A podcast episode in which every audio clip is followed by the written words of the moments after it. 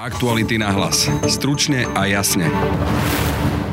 Jedným z najočakávanejších a aj najkľúčovejších rozhodnutí súčasnej vládnej koalície bola voľba generálneho prokurátora.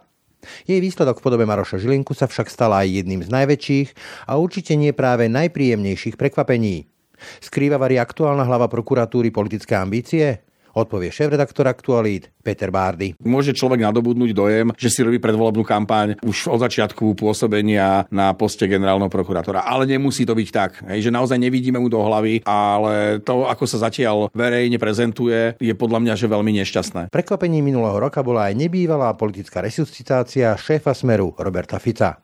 Hrozí nám teda aj ďalšia v poradí už štvrtá Ficová vláda? A aká by to bola vláda? To, ako vnímame Fica dnes, tak je ešte viac nahnevaný ešte viac pomstichtivejší, ako bol predtým. Dnes by som sa obával toho, že prípadná vláda, v ktorej bol Robert Fico, by mohla na Slovensku napáchať že obrovské, obrovské škody. V dnešnom podcaste sa pozrieme na niektoré významné udalosti minulého roka očami šéf-redaktora Aktualít Petra Bárdyho. V druhej časti podcastu prinášame časť rozsiahleho rozhovoru s prokurátorom Úradu špeciálnej prokuratúry Ondrejom Repom. Ten dozoroval aj najväčšie kauzy, akými sú mýtnik či očistec a čel preto aj opakovaným útokom predsedu Smeru Roberta Fica. Tie tlaky sú skutočne intenzívne, nemajú obdobu na prácu vyšetrovateľov a prokurátorov. Ide skutočne o rôzne, až by som povedal, osobné difamačné útoky na konkrétnych ľudí. Určite sa v takomto prostredí nepracuje jednoducho. Počúvate aktuality na hlas. Pekný deň a pokoj v duši praje. Braň Robšinský. Je začiatok roku 2022. Bude to zrejme rok veľkých súdnych procesov s veľkými rybami. Námatko spomeniem Bedera, či ak sa ho podarí chytiť výboha. Ale je to aj rok, keď Robert Fico prešiel do výraznej ofenzívy, tlačovky prakticky každý deň. Vládna koalícia nevie, čo má robiť s tým slubom o referende. No a hladinu verejnej mienky veľmi rozburila zmluva medzi USA a Slovenskom obranná zmluva. O týchto témach budem hovoriť so šéf-redaktorom Aktualit Petrom Petrom Bardym. Ahoj Peter. Pekný dobrý deň, prajem. Nedá mi nezačať ničím iným ako generálnym prokurátorom. Z Maroša Žilinku sa stala akási neriadená strela, aj mnohí, čo ho volili, dnes len otvárajú oči, čo to zvolili, ako ho to vlastne zvolili. Od jeho zásadných pripomienok obranej zmluve cez výlet do Ruska za generálnym prokurátorom, ktorý je mimochodom na sankčnom zozname, až po také tie selfiečka Matovičovského typu s nejakými zápasníkmi či kým, až po tie jeho 363. Kam sa to uberá Maroš Žlinka? Keď mnohí ostali rozčarovaní z toho, akým spôsobom sa ujal vlády Igor Matovič a jeho koalícia, istá skupina ľudí bola naozaj že šokovaná z toho, že nie sú schopní sa dohadovať na veciach a že naozaj prevláda populizmus nad ráciom, tak mnohí novinári prekvapení neboli, ale aj mnohí ľudia z mimo mediálneho prostredia, pretože vedeli sme, že Igor Matovič je populista, vedeli sme, kto je Boris Kolár, vedeli sme, kto je Richard Sulík. Čiže tam to prekvapenie veľké nebolo. Horšie to bolo, alebo inak sme vnímali na nástup Maroša Žilinku na post generálneho prokurátora. To, čo nás na začiatku vyrušovalo, bolo to, že ho naozaj volila vo veľkej miere alebo v masívnej miere opozícia, ktorá mala problém v tom, že mnohí ľudia spájaní najmä so Smerom a s Hlasom boli vo vyšetrovacích väzbách alebo bolo voči nim vedené trestné stíhanie. Čiže to bola taká prvá vec, ktorá nás nie že vyrušovala, ale bol tam takéto červené svetielko, ktoré zasvieti, že prečo chcú práve jeho zvoliť a prečo ho zvolili, keď to je vlastne človek, ktorý vo veľkej miere jeho úrad bude rozhodovať o nich. Takže to je prvá vec. Druhá vec, tam bol ten vklad e, človeka blízkeho Ivanovi Kmotrikovi, hovorím o Michalovi Gučíkovi, ktorý mal lobovať za Marša Žilinku, aby bol zvolený. A takýchto vecí by sme tam nazbierali viacej. A Maroš Žilinku... si nečakal. No veď to chcem práve povedať, že tá história vlastne prokurátorská Maroša Žilinku nám hovorila, že dobre, že na tieto veci by mal odpovedať, ale že nemalo by to byť človek, ktorého nepoznáme. A to, čo sa z Marša Žilinku stalo, je pre mňa osobne že veľké prekvapenie. Že naozaj neviem si to... Môže to byť ako keby že viacero dôvodov, prečo sa tak správa. Podľa mňa, ja si to vysvetľujem tým, že generálny prokurátor na Slovensku je neuveriteľne mocná pozícia. Prakticky neodvolateľný, prakticky nestíhateľný, obrovský vplyv a moc a to môže človeku, tak povediať, ak ľudovo povedané, udrieť na mozog. Tam ešte môžu byť aj ďalšie veci, hej, že napríklad ten Maroš Žilinka si naozaj mohol myslieť, že po zvolení budú mexické vlny, ktoré ho budú oslavovať a že naozaj budeme sa tešiť z toho, že máme generálneho prokurátora iného, ako boli tí predchádzajúci a že to je človek, ktorý má reputáciu a ktorý proste bude chcieť vymiesť ten povestný Augiašov chliev a tá mexická vlna neprišla. A takisto to môže byť naozaj človek, ktorý tak tvrdo proste stojí za zákonnosťou a za právom, že ako keby si na schvál vyberá exponované veci, ku ktorým sa vyjadruje, aby ukázal svoju nestrannosť a svoju nezávislosť. Tých dôvodov tam môže byť naozaj viac a dokonca to môže byť aj sumár všetkých tých dôvodov, o ktorých tu hovoríme dokopy, že prečo sa z Maroša Žilinku ako verejne stáva, alebo stalo to, akým je dnes, ako je vnímaný dnes. On e, tak trochu prekračuje tie hranice prokuratúry a ako by mal politické ambície. Ja to naozaj vidím e, podobne ako ty, že môže človek nadobudnúť dojem, že si robí predvolebnú kampaň už od začiatku pôsobenia na poste generálneho prokurátora. Ale nemusí to byť tak, hej, že naozaj nevidíme mu do hlavy, možno našťastie, ale to, ako sa zatiaľ verejne prezentuje, je podľa mňa že veľmi nešťastné. Všetky tie kroky generálneho prokurátora Maroša Žilinku vzbudili tak silné reakcie, že sa začalo dokonca vo vládnej koalícii hovoriť aj o takých scenároch, že či toto nie je dobrá príležitosť na to, ako prekopať ten model generálnej prokuratúry, zmeniť to treba na štátne zastupiteľstvo a logickým dôsledkom by bol aj pád Maroša Žilinku. Považuješ za správne riešiť e, personálny problém takto nesystémovo? Alebo je to naozaj príležitosť na takéto riešenie? Tak poďme postupne, hej, že čo sa stalo pred voľbou generálneho prokurátora? Pred voľbou generálneho prokurátora bol zmenený zákon o prokurátoroch, kde bolo zmenené to, že generálnym prokurátorom, respektíve špeciálnym prokurátorom môže byť len človek, ktorý je z prokurátorského prostredia. Robilo sa to preto, aby mohol kandidovať Daniel Lipšic, ktorý bol advokátom, v úvodzovkách len advokátom. Tu sa že pokrútil ten paragraf úplne, že veľmi, hej, že to bolo vyslovene zmena, účelová zmena. Ten na Daniela. Áno. Zvráťme sa v čase na rok, ja nemyslím, 98, keď chcel byť Robert Fico generálnym prokurátorom. A obiehal nás novinárov, to si pamätám, že aby sme lobovali za zníženie veku. Presne tak. A teraz si fakt, že urobme test Ficom, hej, že keby sme Ficovi ten zákon zmenili, no dobre, možno by sme si povedali tým, že poznáme už tú minulosť, čo bola od 98. do 2020, to by sme si povedali, že dobre, bol by generálny prokurátor, nemal by tri vlády. Skočím do reči, v 2000 e, mi tak súkromne kulárne plakal do Vankuša Jozef Miga, že prečo ho neurobili generálnym prokurátorom a mal by o probléme menej, myslím, SDLK vládna. No a toto je presne o tom, hej, že, že, nemôžeme, že nemôžeme účelovo meniť zákony len preto, že nám to tak vyhovuje. Hej, a to bola ešte, myslím, že ústavný zákon. A teraz že vrátim sa k tej pointe, že nemôžeme meniť naše rozhodnutie, aj keď by ho aktuálne považujeme na, za nesprávne, tým, že zmeníme zákon, aby sme sa zbavili toho človeka, ktorého sme si sami zvolili a nie sme spokojní s tým, ako sa správa. No to je proste nehoráznosť. To sa takto nesmie robiť. Keď sa otváral zákon o prokuratúre, už vtedy mohli nastaviť mnohé veci. Už vtedy mohli riešiť používanie 363, ktorú má v programovom vyhlásení vlády.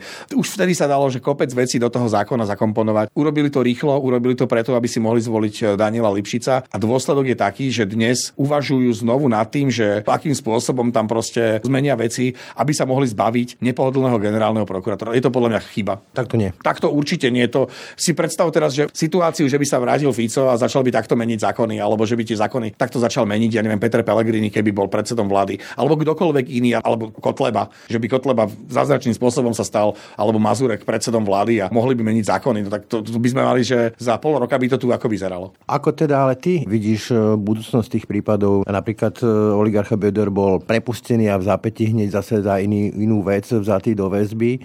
Toto môže byť prelomové. Či už to dopadne tak, alebo inak. To znamená, keď budú odsudení, podobne ako Kováčik, môže to vyvolať veľké odozvy na politickej scéne napríklad. Naopak, keď to nedopadne dobre, môže to vyvolať obrovské sklamanie. Ako to čítaš ty, tú budúcnosť týchto procesov? Celá Matovičová koalícia, alebo teraz Hegerová koalícia, vznikla na veľkých očakávaniach. To nie je proste niečo nové. Prišli naozaj so silnou, alebo v kampani mali silnú protikorupčnú agendu, chceli naozaj očistiť spoločnosť, chceli urobiť veľké reformy. Namiesto toho, aby ju očistili, tak zatiaľ tu ostávajú iba tie očakávania. Nechcem teraz byť ako keby že falošne kritický voči koalícii. Myslím si, že už len to, že policajti môžu robiť svoju prácu bez nejakých obáv je po tých skúsenostiach z predchádzajúcich rokov naozaj veľký krok a ukazuje sa, že toto naozaj dosiahli, že cez to ministerstvo vnútra, cez vedenie policajného naozaj umožňujú policajtom robiť si svoju prácu bez toho, aby sa tí policajti báli alebo aby radšej e, sa otačali iným smerom, ako je pohľad na páchanie trestnej činnosti alebo na vyšetrovanie ľudí, ktorí môžu mať naozaj že veľmi silný spoločenský alebo politický akcent. Lenže to nestačí vždy. Hej? A verejnosť, veľká časť verejnosti alebo istá časť verejnosti jednoducho uverila tomu, že, že teraz všetci tí, ktorí sú vyšetrovaní, musia dostať vysoké tresty. Lebo to tak bolo prezentované. Pamätáme si na tie adventné kalendáre, kde si zaškrtávala Veronika Remišová, že kto už e, je je zatknutý a kto je väzobne stíhaný. Pamätáme si na statusy Igora Matoviča z jesene zimy 2020, kde rovnako oslavne vypisoval o tom, keď policia zadržala niektorých ľudí. No a teraz to, že je niekto väzobne stíhaný, neznamená, väzobné stíhanie nie je trest. Čiže keď pominú dôvody pre väzobné stíhanie, môže byť prepustený na slobodu, ale stíhanie pokračuje. Aby som ťa prerušil, takým konkrétnym príkladom je hashtag. Ten dokonca teraz žiada buď ospravedlnenie, alebo vysokú, bude žiadať vysokú pokutu, respektíve nejaké odškodnenie. Čiže ono to je to trochu zložitejšie, tie očakávania a ich naplnenie. Bez pochyby, ale to je proste problém populistickej politiky, ktorá stojí na emóciách a na veľkých očakávaniach. Populistická politika slubuje veľké, veľké výsledky a nepozerá na to, či sú vôbec splniteľné. Čiže to, že prežívame obdobie veľkých očakávaní a následne bohužiaľ častokrát veľkých sklamaní a frustrácie spoločnosti, prehlbovanie takej naozaj že hnevu až nenávisti u, u mnohých ľudí je do istej alebo do veľkej miery práve dôsledkom toho, že nám vládnu populistickí politici, ktorí pred voľbami počas tých populistických kampaní slubovali možno až nesplniteľné veci. Na druhej strane politické barikády v opozícii, ale tiež sedia populisti, ktorí vyslovene fungujú na týchto procesoch. Robert Fico prešiel do až brutálnej protiofenzívy, tlačovky každý deň, reči o politických procesoch, Urválkovi a neviem čom všetko možnom. Bije sa kolejú za tých ľudí. Tak e, Robert Fico je pre mňa najvýraznejšia politická osobnosť roku 2021. Ja som bol presvedčený a nielen ja, že po voľbách 2020... Chodiaca mŕtvola? Politická myslím. Áno, že bude naozaj že politická mŕtvola, že sa postupne bude stiahovať z toho verejného života a že jednoducho sa možno stiahne aj z politiky. No táto koalícia mu akoby dala umelé dýchanie. No to dostal takú resuscitáciu, že to nemohol ani on čakať, že, že ho v úvodzovkách takto podržia. Jeho vrátila do hry naozaj tá neschopnosť e, koalície vnútrokoalične komunikovať, mať spoločné vyhlásenia, mať spoločnú politiku. My vidíme neustále vlastne od volieb 2020 vnútri koalície medzistranický boj, to je ako keby boli v neustálej kampani aj proti sebe. Kolár organizuje okrúhly stôl, aby mohol presadiť referendum o konci vlastnej vlády. To je tak dosť bizarné. Ono aj mňa toto veľmi prekvapilo. Mám pocit, že už e, stiahol túto ambíciu, ale naozaj, že ono sa zdalo, že keď nedostal požehnanie vnútri koalície, tak išiel zaklopať Ficovi s Pelegrinim a s Kotlebom, že tak poďte sa teda aspoň vy so mnou porozprávať a zakrýval to nejakým spoločným stolom. No tak to je pre mňa absolútne neakceptovateľné, ale u Borisa Kolára sme si na takéto lapsusy a takéto správanie museli zvyknúť. To nie je, že by sme chceli. Jednoducho je a on iný ani nebude. On jednoducho vie, na čo je do politiky. To nie je hodnotový človek, ten používa pojmy ako sloboda, ako, ja neviem, pomoc, solidarita, ochrana, používa len... Bol schopný sa priživiť aj na téme Miloslavova, tej brutálnej šikany. Áno, on naozaj, že ide po témach a je mu fakticky jedno, aká to je téma. Dôležité je, či tam vidí potenciál na to, aby z toho politicky vyťažil. Keď sa vrátim k tomu Robertovi Ficovi, ako vidíš jeho budúcnosť, lebo on okrem toho, že si naozaj robí poctivo tú svoju politickú prácu, hovorím, je každý deň v médiách, obieha Slovensko, pozná tie nálady na Slovensku, je aj výborný hráč politický. Ja si pripomeniem zostovanie vlády s Radom Procházkom a Belom Bugarom, kde mu mohli povedať, ty a Kaliňák nebudete vo vláde, inak tam nejdeme a mohli ho urobiť, tak povediať politicky.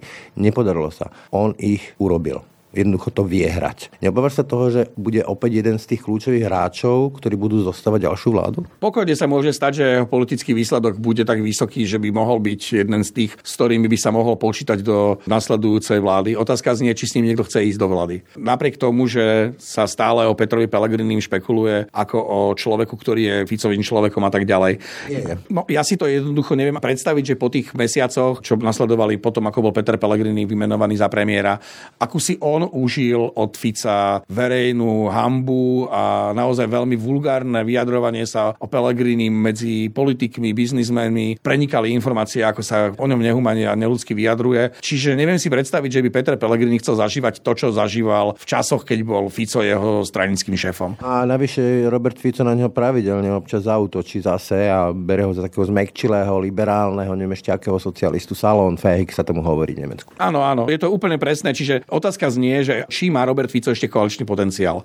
Vôbec sa neobávam toho, že by mu na to skočili eh, Kotlebovci alebo ex-Kotlebovci, že tí podľa mňa keby dostali možnosť, tak by s ním išli do akéhokoľvek politického plánu. Kolár. Asi aj Boris Kolár. Aj keď on sa tvári, že ten Fico je naozaj pre neho problém a skôr to hrá možno na toho Pelegriniho, tak eh, si myslím, že Boris Kolár, keby dostal dobrú ponuku. Zaštitil by to rečami o vláde národnej solidarity alebo niečoho podobného. Ušlachtili cieľ, ušlachtili názor. Možno, že Ficové vlády boli stabilnejšie ako tie aktuálne posledné dve. Hej. Že, čiže Boris Kolár by si našiel určite nejaké sám pred sebou ospravedlnenie alebo vysvetlenie toho, prečo by to urobil a myslím si, že on by, on by nemal problém sa dohodnúť e, rovnako s Ficom. No v takom prípade ale môžeme očakávať tvrdý revanš, keby bol vo vlade Robert Fico. Igor Matovič porušil tú tichú nepísanú dohodu, že veľké ryby sa do basy neposielajú ani do vyšetrovačky. To sa môže vrátiť, tie otvorené dvere, že tam budú posielať oni zase ich. Áno, v podstate ja som sa pred voľbami 2020 aj, aj v redakcii vyjadroval v zmysle, že ak Robert Fico, respektíve Smer, postavia vládu, že sa pomstia za všetky tie veci, ktoré sa im stali po vražde Jana Kuciaka a Martiny Kušnírovej. Nestalo sa to, ale to, ako vnímame Fica dnes, tak je ešte viac nahnevaný a ešte viac pomstichtivejší, ako bol predtým. Keď sme do roku 2020, teraz to možno poviem hlúpo, boli vďační za to, že Fico počas tých svojich rokov vo vláde neurobil so Slovenskom to, čo urobil Viktor Orbán s Maďarskom, čiže že ho ukradol ako a urobil z neho naozaj mafiánsky štát, tak dnes by som sa obával toho, že prípadná vláda, v ktorej bol Robert Fico, by mohla na Slovensku napáchať že obrovské, obrovské škody. Niečo akože bieloruský scenár, ako sa to hovorilo v 98. Vladimíra Večera? Áno, myslím si, že korupcia by bol ten najmenší problém, ktorý by sme v tejto vláde by sme vnímali ako problém. Nedá sa neobísť ešte tému obranej zmluvy medzi Slovenskom a Spojenými štátmi, pretože tu nejde len o tú obranú zmluvu, tu už e, ako by sa hralo naše geopolitické začlenenie do NATO a do Európskej únie. Vidíš ty tam e, nejaký problém pri tej zmluve, respektíve či to čítaš tak, že tu sa môže hrať o to, či ďalej budeme patriť v úvodzovkách na západ, alebo niečo ako zamečiara, že budeme tu taká piata kolóna toho východu? Ja ten problém okolo obranej zmluvy so Spojenými štátmi americkými čítam podobne ako problém s interrupciami, ako problém s adopciami detí homosexuálnymi pármi. Čiže téma? je to zastupná téma. A som o tom úplne presvedčený. Toto je veľmi podobný scenár, ako sú kremelské narratívy, ktorými sa má oslabovať e, stabilita v Európskej únii alebo v iných demokratických zriadeniach v rámci sveta. Čiže strašia migrantami, strašia vojnami, strašia, ja neviem, plynovými krízami, strašia čímkoľvek, spochybňujú politiky, hovoria o liberáloch, o skazených progresívcoch, o bars čom proste len aby vytvárali silné emócie a hnev a tieto dve emo- a hnev a, a proste nenávisť a strach sú emócie, ktoré dokážu ľudí spájať a tým pádom dokážu ako keby že otvárať dvere nebezpečnejším politickým stranám, ako sú dnes napríklad vo vláde a dokáže naozaj destabilizovať situáciu v štáte. A to je podľa mňa hlavný dôvod, prečo sa zmluva, obraná zmluva so Spojenými štátmi americkými otvorila. Minimálne tými e, ľuďmi, ako sú Robert Fico, ako sú Andrej Danko a ďalší, ktorí buď z opozičných hlavíc alebo mimo parlamentu vykrikujú o tom, aká tá zmluva je, je nebezpečná. My máme zmluvu s Ruskou federáciou. Nevieme, čo v nej je. Ale to sa práve chcem spýtať, sa vrátim k tomu Robertovi Ficovi. Ak by títo ľudia sa dostali k moci, tak sa ukazuje, že sú ochotní obetovať aj to geopolitické začlenenie Slovenska. Mýlim V roku 2013, keď sa Robert Fico stretol s prezidentom Barackom Obamom a viceprezidentom Joe Bidenom, tak hovoril o tom, že sme strategickí partneri. Sluboval im tam, alebo garantoval im tam náš vklad do vojenskej misie v Afganistane. Hovoril o ochote Slovenska pomáhať pri likvidovaní chemických zbraní v Sýrii a tak ďalej. Čiže v roku 2013 sme boli hrdým partnerom Spojených štátov amerických keď nás reprezentoval v Bielom dome Robert Fico s Robertom Kaliňakom a s ministrom Lajčákom, a ešte neviem, kto tam všetko bol.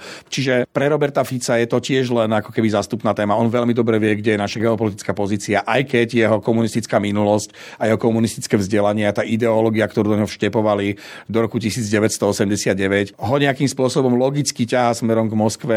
Aj ten proruský sentiment je tu obrovský na Slovensku, napriek roku 68. Súhlasím, ale tiež to súvisí s tým, že mnohí ľudia ostali sklamaní vývojom po roku 89 veď čakali, že budeme mať platy ako v Rakúsku alebo ako v Nemecku a že, alebo ako v Amerike, že sa tu budeme mať všetci, že tu budeme všetci šťastní, ale ani v Amerike, v Nemecku a v Rakúsku nie sú všetci šťastní a všetci nemajú rovnako vysoké platy.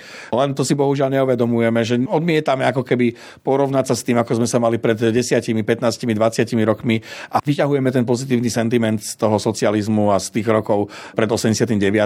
namiesto toho, aby sme si uvedomili kontext tej doby a nie iba to, čo nám vyhovuje. Toľko Peter Bartej, ďakujem ti za rozhovor. Ďakujem pekne. Podcaste pokračujeme druhou témou. Ponúkame vám úrivok z rozsiahleho rozhovoru kolegyň Lavry Keleovej a Anny Márie Demeovej s prokurátorom Úradu špeciálnej prokurátory Ondrejom Repom. Dozoroval také prípady, ako je očistec či mýtnik. Dotkli sa aj nedávno zverejnených nahrávok z mediálne známej polovníckej chaty. Sudca Najvyššieho súdu Peter Štift nesúhlasil s dvoma svojimi kolegami a nesúhlasil s tým, aby boli prepustení Tibor Gašpara spol na slobodu a upozornil tam, že vlastne to inštruovanie Kaliňáka na polovníckej chate nielenže zvyšuje obavy z ovplyvňovania, ale už aj priamo má charakter uskutočneného kolúzneho konania. Viem, nemôžete hovoriť konkrétne, ale tak povedzte aspoň všeobecne váš nejaký právny názor, že keď nejakí advokáti majú takéto porady s budúcim svetkom, tak e, môže sa takto svedok radiť e, s advokátmi obvinených? To rozhodnutie, skutočne úprimne poviem, že neoboznámil som sa s jeho obsahom a nepoznám teda konkrétnosti, ale všeobecne poviem teda mimo túto trestnú kauzu. Vždy treba vyhodnotiť konkrétne okolnosti prípadu, konkrétnu situáciu. Veľmi dôležité je, či ide o advokáta, ktorý reálne poskytuje právnu pomoc danému svetkovi. Samozrejme aj svedok môže mať e, v zmysle rozhodnutia ústavného súdu pri výsluchu prítomného právneho zástupcu. Ide ale však o to, či ten právny zástupca reálne zastupuje toho svetka alebo obvineného. Pokiaľ by samozrejme všeobecne povedané obajca obvineného kontaktoval iného svetka, aby v podstate vypovedal v určitom smere a samozrejme tá výpoveď by nebola v tomto smere pravdivá. Samozrejme išlo by o návod na krivú výpoveď, trestný čin, ale taktiež aj o marenie spravodlivosti. A takéto niečo sa práve okolo tohto školenia e, Svetka Kaliňáka rieši alebo vyšetruje aspoň? To vám neviem potvrdiť, to by bola skôr otázka na políciu. Samozrejme iš, išlo o poznatok, ktorý vyplynul z inej trestnej veci, nie priamo z očistca. Len ako keby verejnosti chýba, že unikli videá, ale ako keby verejnosť sa vlastne vôbec um, od žiadneho relevantného človeka, ktorý má právnické vzdelanie a vy ho máte, nedozvedel, že či to bol problém, ten, ten ich rozhovor na chate, alebo to nebol problém, čo sa týka akože nejakého trestného konania. Tak je to navádzanie, alebo nie je to navádzanie? To je ako pomerne jednoduchá. O, samozrejme, ťažko, ťažko sa to v tom právnickom jazyku povie automaticky áno, mm-hmm. nie v takejto konkrétnej situácii, najmä keď e, ide o nejakú trestnú vec, ktorá je riešená v inom konaní, je tam príslušný vyšetrovateľ, dozorový prokurátor, ktorí to majú prioritne vyhodnotiť. Samozrejme v tejto konkrétnej otázke bolo predmetom aj nejaké diskusie a právnych rozhodnutí, či vôbec tieto nahrávky boli získané legálne, či áno, či nie, či sú použiteľné v tom konaní, či sú použiteľné v iných konaniach. Bol tam vyjadrený aj nejaký právny názor zo strany generálneho prokurátora Slovenskej republiky, čiže neexistuje na túto otázku jednoznačná odpoveď, pokiaľ ide o tento konkrétny prípad. Uh-huh. Z tých tých nahrávok z chaty vyplýva, že sa advokáti teda stretávali s politikmi, ktorí aj po dohode s nimi a aj na základe ich podkladov robili rôzne mediálne vyhlásenia, aby ovplyvnili verejnú mienku. Ako sa pracuje v takom prostredí? Vnímali ste to ako nejaký problém? Všeobecne môžem povedať, že tie tlaky sú skutočne intenzívne, nemajú obdobu na prácu vyšetrovateľov a prokurátorov. Ide skutočne o rôzne, až by som povedal, osobné difamačné útoky na konkrétnych ľudí. Určite sa v takomto prostredí nepracuje jednoducho.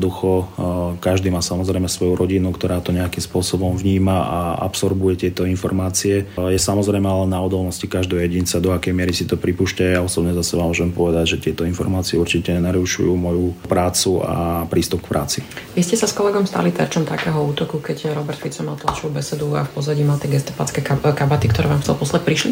Nie. Vy ste dozorovým prokurátorom uh, v kauze Mytník. Veľmi zaujímavým ako keby človekom v tejto kauze Mytník je, je obvinený Miroslav Výboch a to bez pochyby aj pre jeho kontakty uh, na súčasných politikov, hlavne opozičných, Roberta Fica, Petra Pellegriniho a podobne. Vy ste ho vlastne obvinili, alebo teda orgány v trestnom konaní ho obvinili v auguste 2021 a už v novembri bolo ukončené vyšetrovanie. Prečo sa tak poponáhľali orgány v trestnom konaní? Nenazval by som to určite poponáhľanie. Išlo o to, že v jeho prípade bolo vykonané osobitné konanie proti ušlému. To dokazovanie tam bolo menej náročné, ako si vyžadovalo dokazovanie v tej kmeňovej veci preto bola jeho trestná vec vylúčená na samostatné konanie. V podstate došlo k jej ukončeniu a následne k podaniu obžaloby. Výboh má ísť predsud práve preto, že mal byť akýmsi nechcem to tak dehonestujúco nazvať kuriérom, mal prijať úplatok a potom ho mal odozať niekomu ďalšiemu a ten ďalší mal byť Peter Pellegrini v úlohe ešte teda štátneho tajomníka. Naskyta sa teda otázka, že prečo Peter Pellegrini tiež nie je obvinený. Nie je tam dostatok dôkazov, že tie peniaze naozaj došli ďalej? Nechcem to nejak bližšie hodnotiť, opäť dôkazný stav, ale v nadväznosti na toto by som tiež dokumentoval tú skutočnosť, že to opäť zvýrazňuje to, že nikto nekoná s krvavými očami a nesnaží sa za každú cenu obviniť možno aj nejak verejne známe osoby, ale postupuje sa len striktne podľa nejakej kvality dôkazného stavu. Čiže sa... Miroslava Výboha naznačil v jednom rozhovore, že, že môže ísť aj o akúsi snahu zatlačiť na pána Výboha, aby, aby začal rozprávať o pánovi Pelegrini. Je možné aj, že ste použili túto stratégiu? Určite, určite to nejde o žiadnu snahu na niekoho zatlačiť. Opätovne môžem konštatovať, dôkazný stav umožňoval nejaký procesný postup. Tento procesný postup bol zvolený a dialo sa tak aj v iných prípadoch. Samozrejme, dokazovanie má svoje postupy, svoje medze. Je to postup, ktorý je upravený zákonom. Pokiaľ samozrejme je nejaká osoba obvinená, môže sa brániť, akým spôsobom uzná za vhodné a do tohto spôsobu obrany ja samozrejme nemôžem nejakým spôsobom hovoriť ani to hodnotiť, ale je to jeho právo proste. Je pravda, že Michal Suchoba doniesol na jeden z úkonov ČTK krabicu od šampanského krystala, aby im ukázal, že aká presne krabica to bola? Predmetom obžaloby v trestnej veci, ktorá bola vylúčená, bol aj vecný dôkaz, ktorý bol predložený. A zabezpečil ho Michal Suchoba? To sa dozviete. No tak chceme vedieť, že či si špeciálna prokurátora objednala takéto drahé šampanské. Špeciálna prokurátora si takéto šampanské určite neobjednala. Ladislav Smejkal kritizuje vo vzťahu k Suchobovi, okrem toho, to, teda, že opisuje presne tento výsluh, na ktorý donesol tú krabicu, a aj fakt, že Suchoba si pamätá na zloženie minibaru, ktorý bol u Výboha, ale nepamätá si, aké bolo ročné obdobie, aké bolo počasie, aké majstrovstvá sa hrali. Proste nevie ak, nejakým iným spôsobom charakterizovať čas. A práve to sa mu zdá podozrivé. To, čo sa zdá pánovi obhajcovi v rámci jeho mediálneho turného, ktoré vykonal podozrivé, nebudem hodnotiť. Samozrejme, nemôžem ja vidieť do pamäťovej stopy každej osoby, čo utkne niekomu v hlave. Treba si uvedomovať, že je to skutočne dokazovanie skutočnosti, ktoré sa stali pred 5 rokmi. Všeobecne možno povedať, že tá osoba si môže nejakú okolnosť pamätať práve preto, čo je utkvelo v hlave a ja do toho nemôžem nemôžem ja od nejakej osoby chcieť, aby si pamätala na toto alebo na toto. To samozrejme musí vypínať z tej spontánnej výpovede tej samotnej osoby. Čiže z vašej skúsenosti aj teraz aj vo všeobecnosti nie je vôbec zvláštne, že sa, že sa svedok stále viac rozpomína. Je prirodzené absolútne, že, že niektorý svedok uh, pri prvej výpovedi si nespomenie na niektoré skutočnosti a neskôr si spomenie, ale nebral by som to tak, že, že niečo pridal až neskôr, že si... Ale môže byť skutočnosť daná toho rozpamätania aj tým, že napríklad vypovedala niekto iný a tomu svetkovi to laicky povedané osviežilo pamäť. To hovorím všeobecne. Čiže samozrejme je úplne prirodzene ľudský bežné, že niekto si prv nevie rozpamätať hneď, potom si možno nad tým porozmýšľa a pri, potom ho dodatočne nápadnú ďalšie veci. Bežne sme mali také výpovede svetkov, keď nám niečo uvedli do zápisnice a neskôr sa ešte dožadovali, že chce niečo doplniť a takáto skutočnosť nikdy nebola spochybňovaná. Ide o prirodzený jav. Niektorí svetkovia sú počas vyšetrovania vypočúvaní opakovane 3, 4 a viacej krát práve kvôli tomu, že si dodatočne spomenú niektoré skutočnosti, ktoré chcú doplniť, alebo neskôr sú na také skutočnosti dotazované zo strany vyšetrovateľa alebo prokurátora a až vtedy si spomenú na otázku vyšetrovateľa, ale to neznamená, že takáto skutočnosť je automaticky nepravdivá. Treba povedať, že pri tých výpovediach sú títo svetkovia, ale celkovo aj spolupracujúci obvinení podrobení radom otázok zo strany obajcov. Niekedy sú prítomní na tých úkonoch aj desiatky obajcov a samozrejme nie všetci svetkovia sú na takéto niečo zvyknutí, na tie úkony, čiže určite to determinuje u tých osob aj nejaký stres. Keď nejakému svetkovi položí v jeden deň niekto 90 otázok, je samozrejme, že to môže narušiť nejak jeho schopnosť správne vnímať a pamätať si tie okolnosti, ale to neznamená, že a priori tá ako celo nevieryhodná. Verím, že už nám môžete v tomto štádiu vysvetliť, že, že aký bol problém s telemostom pre obvineného výboha, lebo to sa tiež nastala taká nejaká zvláštna mediálna prestrelka strelka, ale teda z toho, čo sme mali možnosť počuť z oboch strán, tak najprv mu nedovolili ten vypovedať cez telemost zo zahraničia, potom mu dovolili, potom advokát dlho nedodával nejaký dátum a zrazu bolo ukončené vyšetrovanie. Taká je to správna verzia?